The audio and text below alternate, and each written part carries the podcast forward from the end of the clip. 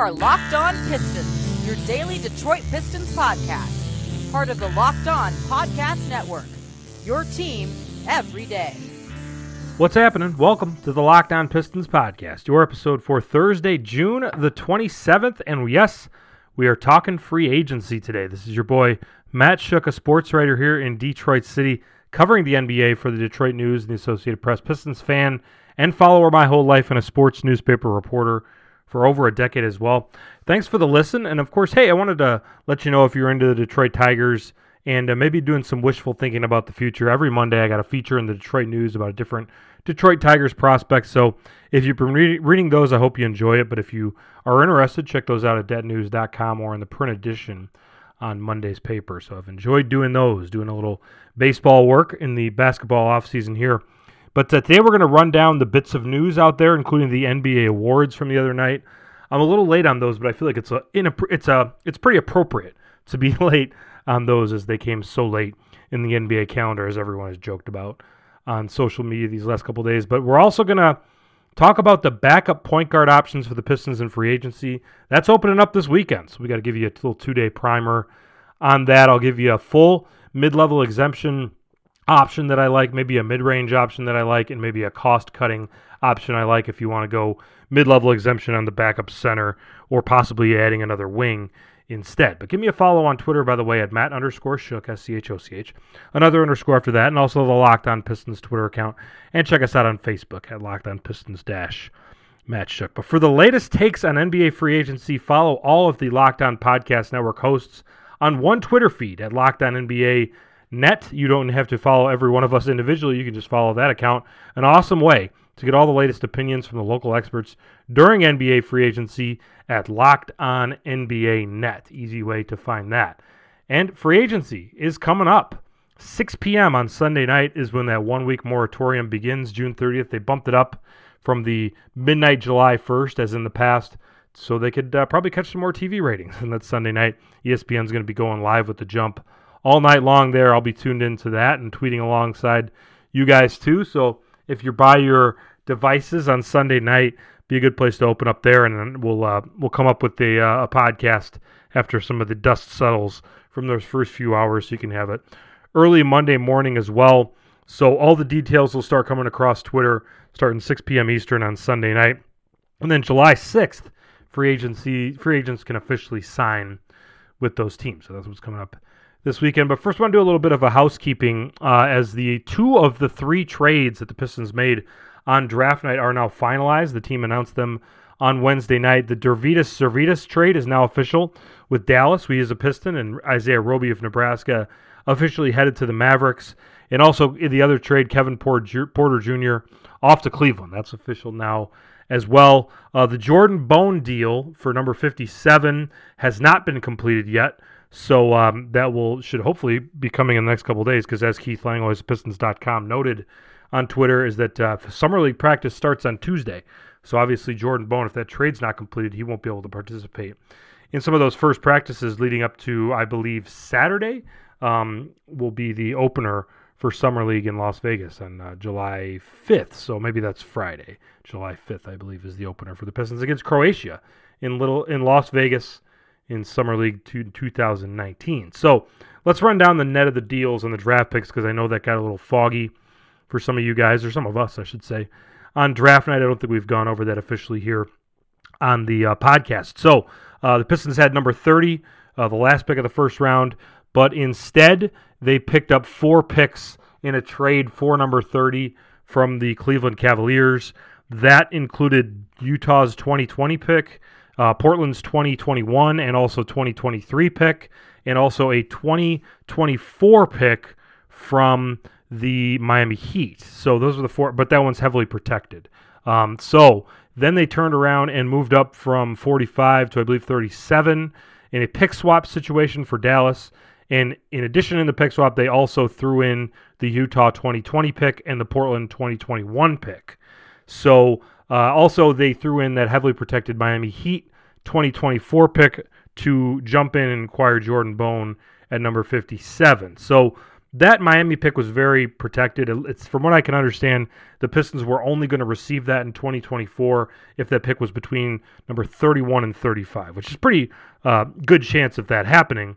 But still, um, you know, uh, there was a chance they were going to get phased out of that anyway. And now, like I said, they don't have that pick at all. So the net of that entire night was not, in addition to obviously Sirvydis and Sekou Doumbouya and Jordan Bone, the Pistons also acquired and uh, and kept the Portland Trailblazers 2023 second round pick, and there's no protections on that. So, um, over the next four seasons, the Pistons have traded all four of their second round picks. Two of those for Khyri Thomas last year, another one in the deal that acquired uh, Jameer Nelson, and another one in the deal that acquired James Ennis. So those four picks are all gone. And in, a, in not only that, but uh, the 2022 draft, uh, they traded that one away, and uh, that's the one that's going to be the loaded double draft, uh, probably if, if everything uh, goes according to plan here in these next CBA go- negotiations. So that's bad news. Bad job by Stan Van Gundy to not have that long-term insight and vision there. It would be nice if you had a full-time team president at that point and uh, maybe a more sophisticated front office would have been able to pull that off. And we see what Jeff Bower's doing laughably in Phoenix right now too. So our suspicions of how bad the front office was under the Stan Van Gundy regime have kind of been realized here in this time. So to recap, what the Pistons do have over the next four years, like I said, they've traded away their own uh, second round picks over the next four years with no protections. Uh, thanks a lot, Stan. But um, they, like I said, they do have that Blazers 2023 pick and the Lakers 2021 pick in the uh, Reggie Bullock Svi Mykhailiuk deal. So no second round pick next year. The Lakers second round pick in 2021. No second round pick in 2022. The Blazers second round pick in 2023. And then 2024 on, the Pistons have their own uh, second round picks going forward after that for now. And we know Ed Stefanski's easy and quick on the dealing with those second round picks. So, uh, and and as far as first round picks, the Pistons have their own first round picks from here to eternity as we speak, and then um, have not acquired anyone else's uh, first round picks in the future as well. So, um, also what's coming up on the NBA calendar, or what's been happening on the NBA calendar, teams are facing the qualifying offer deadline for some of their restricted free agents. The Pistons don't have any of those. June 29th is the deadline there to either extend the qualifying offer or to uh, renounce your restricted rights and make those players unrestricted free agents. No official word, this is separate from restricted free agency, but no official word on the team option situation for Glenn Robinson III. But as you recall on draft night, the beat guys passed along that uh, it's unlikely the deal gets picked up, and that came from sources inside the Pistons organization. But we haven't heard the the Woj bomb, the Shams bomb, and I tweeted this late tonight on uh, Wednesday night that it's um, it's interesting that that you know they were so quick to tell beat reporters locally on uh, a week ago that uh, it's unlikely that Glenn Robinson III's uh, $4.5 million option is going to get picked up. But yet here we are with all of these um, qualifying offers either being uh, offered or not uh, coming through the news and coming through Twitter on Wednesday throughout the day, and yet there's no news on Glenn Robinson III, who appears to be a very easy decision, in my opinion, and from what we've heard, and uh, one that I agree with in terms of that being that easy. But someone we did, so, so what I'm just saying is maybe there's some some other reason that that wouldn't have been uh, declined yet, and uh, no, they cannot trade Glenn Robinson III to a team who would then decline that option uh, so that they could clear cap space for this summer. That's not a thing you can do. You can trade Glenn Robinson III, but that would be uh, guaranteeing that option. So they'd have to pick up that option and then trade him as a one year expiring at $4.5 million. Now, possible that that could happen and they could, uh, you know, package him with a Galloway or something like that and be able to move in for someone at that, uh, you know, uh, $12 million price range or something like that, a Tony Snell type of deal that they made last week. But uh, as far as um, restricted free agents, one of the names that popped up, Stanley Johnson, former Piston, the New Orleans Pelicans declined the qualifying offer for him. So Stanley becomes an unrestricted free agent uh, going forward, and uh, a few other guys who were offered who were offered the qualifying offer, so they are restricted free agents.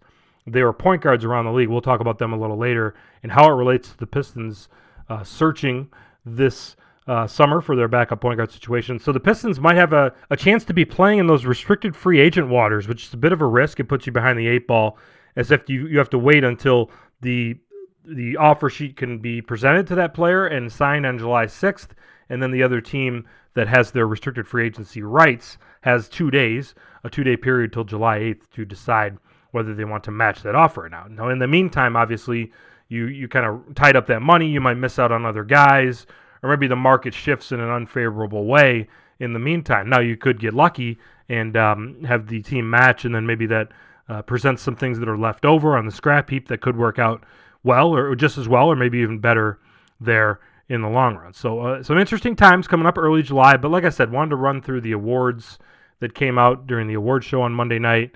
Um, Giannis Antetokounmpo, the MVP, and uh, also with the Bucks, Mike Budenholzer, Coach of the Year, Executive of the Year, Jon Horst, the guy who I talked about uh, and had a uh, a big article in the Detroit News. I talked to him extensively in December. That came out in late January, and uh, a nice article. I encourage you guys to read that. Uh, look at and and Jon Horst. The the hook for the story is that he used to work in the Pistons front office. He grew up in the Thumb in Sandusky, Michigan, and also played at Rochester College uh, for the great Garth Pleasant there. So uh, Luka Doncic to the Mavs, Rookie of the Year. We all saw that coming. I'm not going to pat myself too hard on the back, uh, as there was many people on the Luka Doncic bandwagon going into the draft last year. I was one of them. Uh, Rudy Gobert, Defensive Player of the Year for the second straight year. Pascal Siakam, who is a young Sekou Doumbouya. I know that we've heard all the comparisons of Pascal and Sekou, so we'll call Pascal a young or an old Sekou Doumbouya. Sorry, I screwed up my own joke. But uh, everyone hears how Sekou might be projectable to Pascal. Well, we think Sekou is is a younger version, or uh, we can think Pascal is an older version of Sekou Doumbouya. Uh, I keep screwing up my own my own bad joke. But uh, sixth man of the year, Lou Williams of the Clippers. Teammate. Uh, what's interesting about some of these minor awards, and I say minor, I shouldn't say that because they're kind of more citizenship type stuff. But the players voted on them and uh, Teammate of the Year and NBA Sportsmanship Award both went to Mike Conley. So, again, uh, hats off to the Utah Jazz for making a nice trade there and adding a nice veteran piece to their team. And uh, also wanted to pass along the Community Cares Award went to Bradley Beal of the Washington Wizards. So, a good dude there from St. Louis as well. Also, around the internet on Wednesday, I encourage you to check out tmzsports.com and see what Blake Griffin's up to in Ibiza. That's all I'm going to say about that. But uh, and up next, we're going to talk about the free agent point guards. I'll give out the list and I'll give my recommendations for the Pistons front office a little bit later on in the show here on the Locked On Pistons podcast. So we are going to run down some of these point guard free agency options here, and a little bit later on, I'm going to give you my pick for what I think they should do in free agency. I'm going to give you a full mid-level exemption uh, possibility, and then maybe a you know partial middle of the road type of option, and then someone where maybe they go minimum salary type of guy with the idea that maybe they're going to instead use the mid level exemption to go for a backup center instead, which is something I do not recommend. But anyway, the Pistons, as it sits right now, on my understanding, is that they have 11 guys on the roster for next year. You got Bruce, Khyri, and Svi. You got Blake Griffin, Reggie Jackson, Andre Drummond, Tony Snell, Luke Kennard. The assumption is that Sekou Doumbouya will sign and then be one of the uh, main roster spots. Thon Maker and Langston Galloway as well. Um, that's with the assumption that they decline Glenn Robinson's option. He is not one of the 11.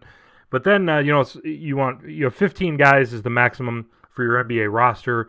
We have heard that the two-way deals have already been handed out to Jordan Bone and Louis King, who was picked up as an undrafted free agent there. So uh, we, we don't have no word on the contract situation or the possible stash situation of Deividas Sirvydis. I know that's something that's being ironed out right now. Uh, I have a fear that the front office with the Pistons maybe thought that Deividas Sirvydis was certainly going to be stashed over in Europe for at least a, a period of time, and maybe he was very serious about taking the buyout and coming over here more so than they knew, or maybe more so than they had hoped. But uh, we also know that um, Arn Tellem's son, Michael Tellem, is the agent of Deividas Sirvydis, which is something that we don't approve of here on Locked On Pistons, doing business with uh, your your son's clients and trading up for him in the second round for a guy who may or may not had been at that kind of uh, demand at that point. So, you know, looking at the 12, 13, and 14 spots on the roster, the Pistons don't have to fill out all the 15 spots on the roster at the first day of the season or training camp or anything like that. So they can have a little bit, of patience. So let's uh, let's throw Deividas Sirvydis as that 15th guy on the roster for now. And then, um, yeah, you can you look at 12, 13, and 14. You're probably looking at a backup point guard, a backup uh, five, and then maybe one more wing because you got Sekou Doumbouya, who's basically – your backup small forward at this point behind Tony Snell. And uh, we don't know. So you, you don't know about that. You might be looking at one more wing on a minimum, minimum salary type of situation there as well. Now to recap the Pistons uh, wallet, so to speak, they have act. They're over the cap. They are um, toeing the luxury tax line just like they did last year. There's reason to believe that uh, Ed Stefanski in the front office will take it right up to the luxury tax line and certainly not go over it, as there's no reason for the Pistons, who are uh, far away from being a title contender to go over the tax because once you do that, then you become a repeater tax team in year two, and then uh, you know you're paying a lot more money. Uh, and it's just you know obviously if you're a winning team, if you're the Milwaukee Bucks, you hope that your ownership would go into the luxury tax. Tom Gores has said that he will go into the luxury tax, but the Pistons just aren't at that level right now. As a fan base, you should hope that they're willing and ready to do it at some point, but that, not that they're so reckless that they would go into it as a fringe playoff team in the Eastern Conference right now. So, being that they're over the salary cap and can't sign free agents with any kind of cap space that they do not have, they have to use a thing called the the um, mid-level exemption, which is 9.3 million dollars. Mid-level exemptions can extend for uh, up to four years, so you can use those, uh, and you can also break up that money, uh, not use all 9.3 million dollars on one uh, prospect. You can break it up and you can also use some of this money to sign free agents as well, which is or not free agents. I'm sorry, draft picks as well. They're going to have to do that to uh, to to get those guys under in, under contract as well. The biannual exemption is another tool the Pistons will have access to this offseason. They used it to sign Anthony Tolliver two years ago, and because of that, they did not have it last year. Hence the name the biannual exemption. They you can only uh, initiate contracts with it every other year. So this is a year the Pistons can use it. It's a $3.6 million first year um, contract exemption that can only be the maximum of two years. And it can, you know, th- these exemptions all have like 5% raises going forward, or they have uh, built-in raise amounts that they have going forward. So uh, 9.3 million dollars would be the mid-level exemption the first year, and then they go up from there.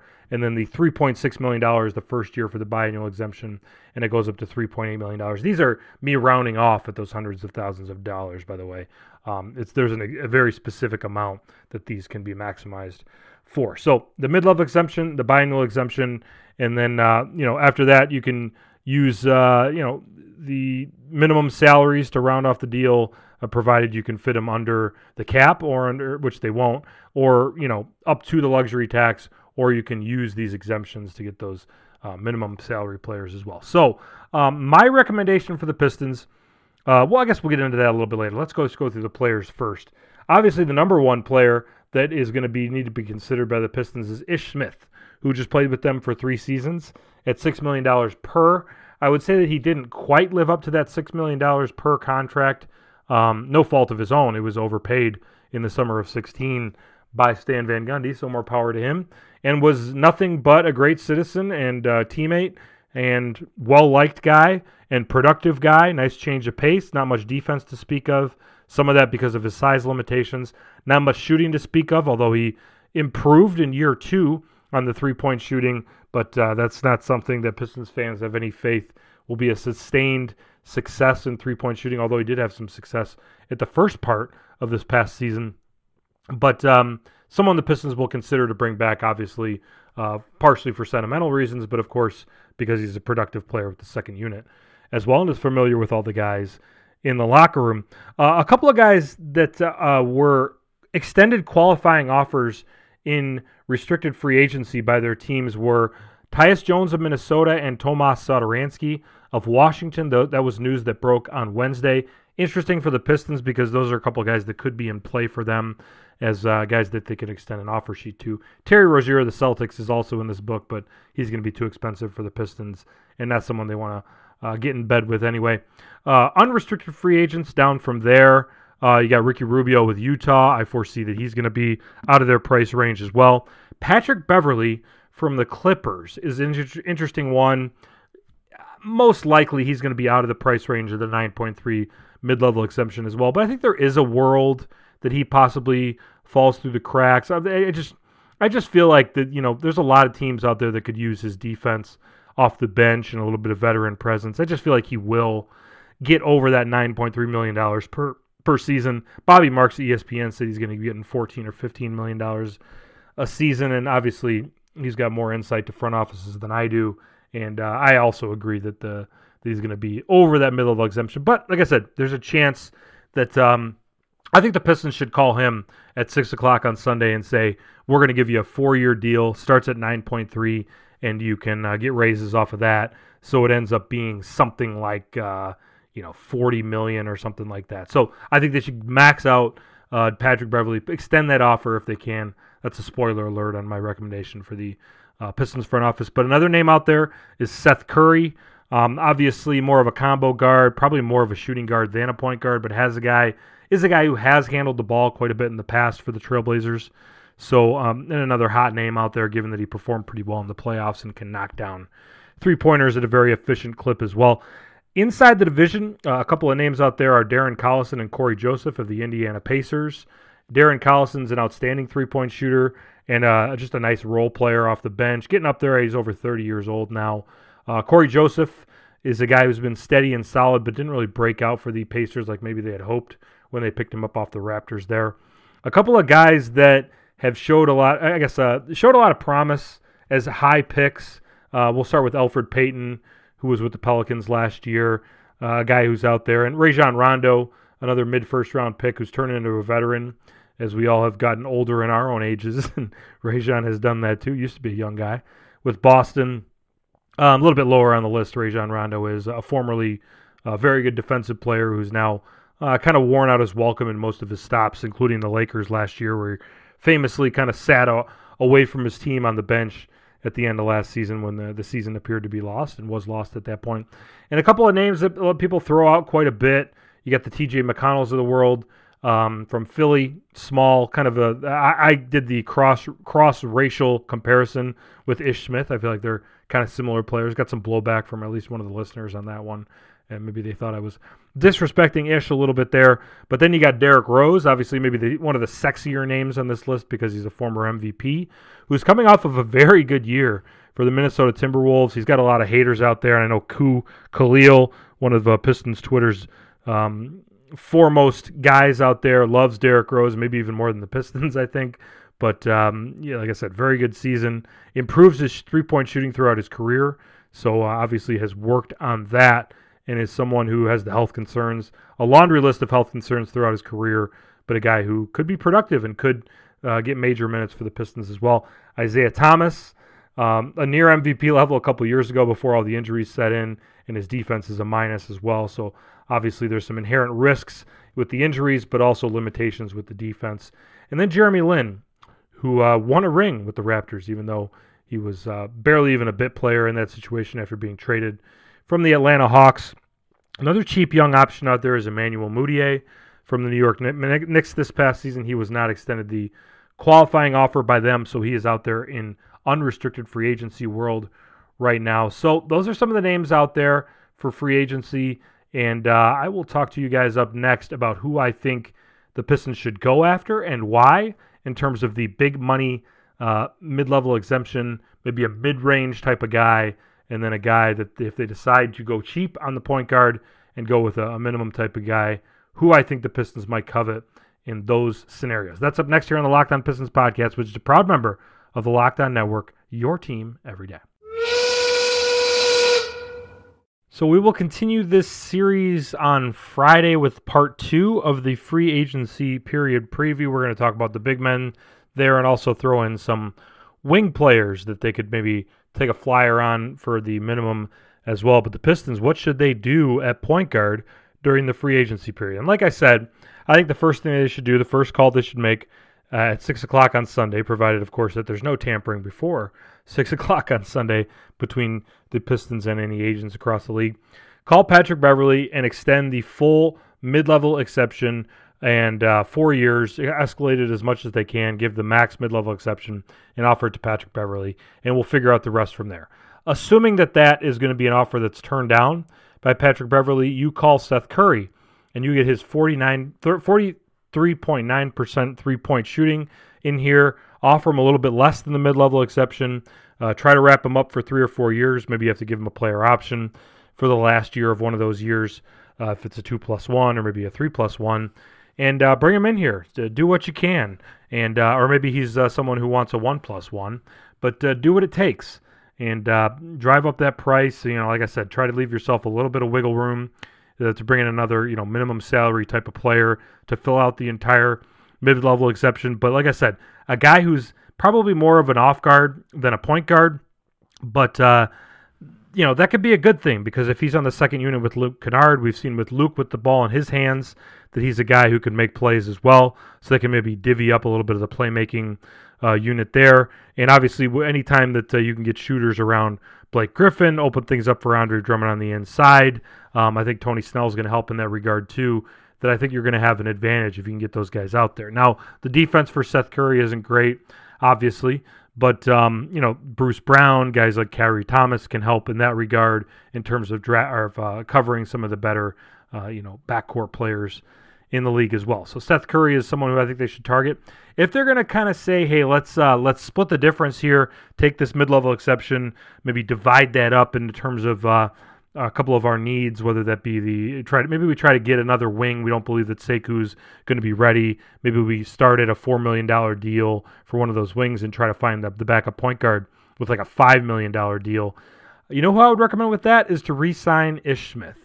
Um, he's a well-known commodity. He's well liked in the locker room, well liked by Detroit Pistons fans. Um, bringing in Ish Smith back for another season, provided that you're going to give some, uh, you know, quality uh, reinforcements in terms of the backup center and maybe even another wing to add to the depth chart. I could stomach it, and I think Pistons fans could stomach it as well. We are very aware of the good things that Ish Smith brings to the Detroit Pistons and the limitations that he brings as well. So we won't go over those. But if you're going to go cheap and you think, and by the way, going cheap is something I do not recommend. I think that with Reggie Jackson's injury history, I think you should find more times to sit Reggie Jackson out um, from games, period throughout the uh, upcoming season, uh, reduces minutes like they did throughout the entire uh, this past season as well. And like I said, be ready for maybe a catastrophic injury. Be ready for the fact that he's not going to play well. All those kind of things. And then also be ready for the fact that you might trade him in February at the trade deadline and, and would need someone to play those point guard minutes. So again, I would recommend that they go after Seth Curry and, and Ish and Ish Smith as kind of the backup plan there. Uh, but maybe not even Ish Smith as the backup plan. Ish Smith is kind of the uh, second option in terms of strategy. If if if you have to go to a backup plan to Seth Curry, I would still recommend paying a lot of money, uh, a lot of your available money towards point guard, and maybe going after like a Derrick Rose type, uh, someone who could. Uh, you know, take advantage of the situation in Detroit in terms of not having a great starting point guard. See that, and say maybe I can uh, build up my value and play on this team and play well on this team and uh, become the superstar that I think that I still am in my own mind. But if, if the Pistons for some reason want to take a crazy flyer and uh, go very cheap on that, I would extend a minimum offer to Emmanuel Mudiay of the New York Knicks. Uh, actually had kind of a decent year last season, high volume, low pressure, um, six foot five, just a, a very talented guy who could be worth taking a flyer on. Again, not what I would recommend the Pistons to do. So that's the point guard situation. That's my recommendations. That's some of the options that are out there. And that'll do it for us today on the Locked On Pistons podcast. We're talking bigs and wings tomorrow on Friday's show. Hopefully, we'll have that up early in the morning as well. But thanks for joining us. Enjoy the rest of the day. And uh, free agency is here soon, and we'll be with you all throughout this period and into summer league as well. Lots of basketball to talk about this summer before we hit our dead period, where we scrounge for things to talk about here on the Locked On Pistons podcast. Thanks for listening.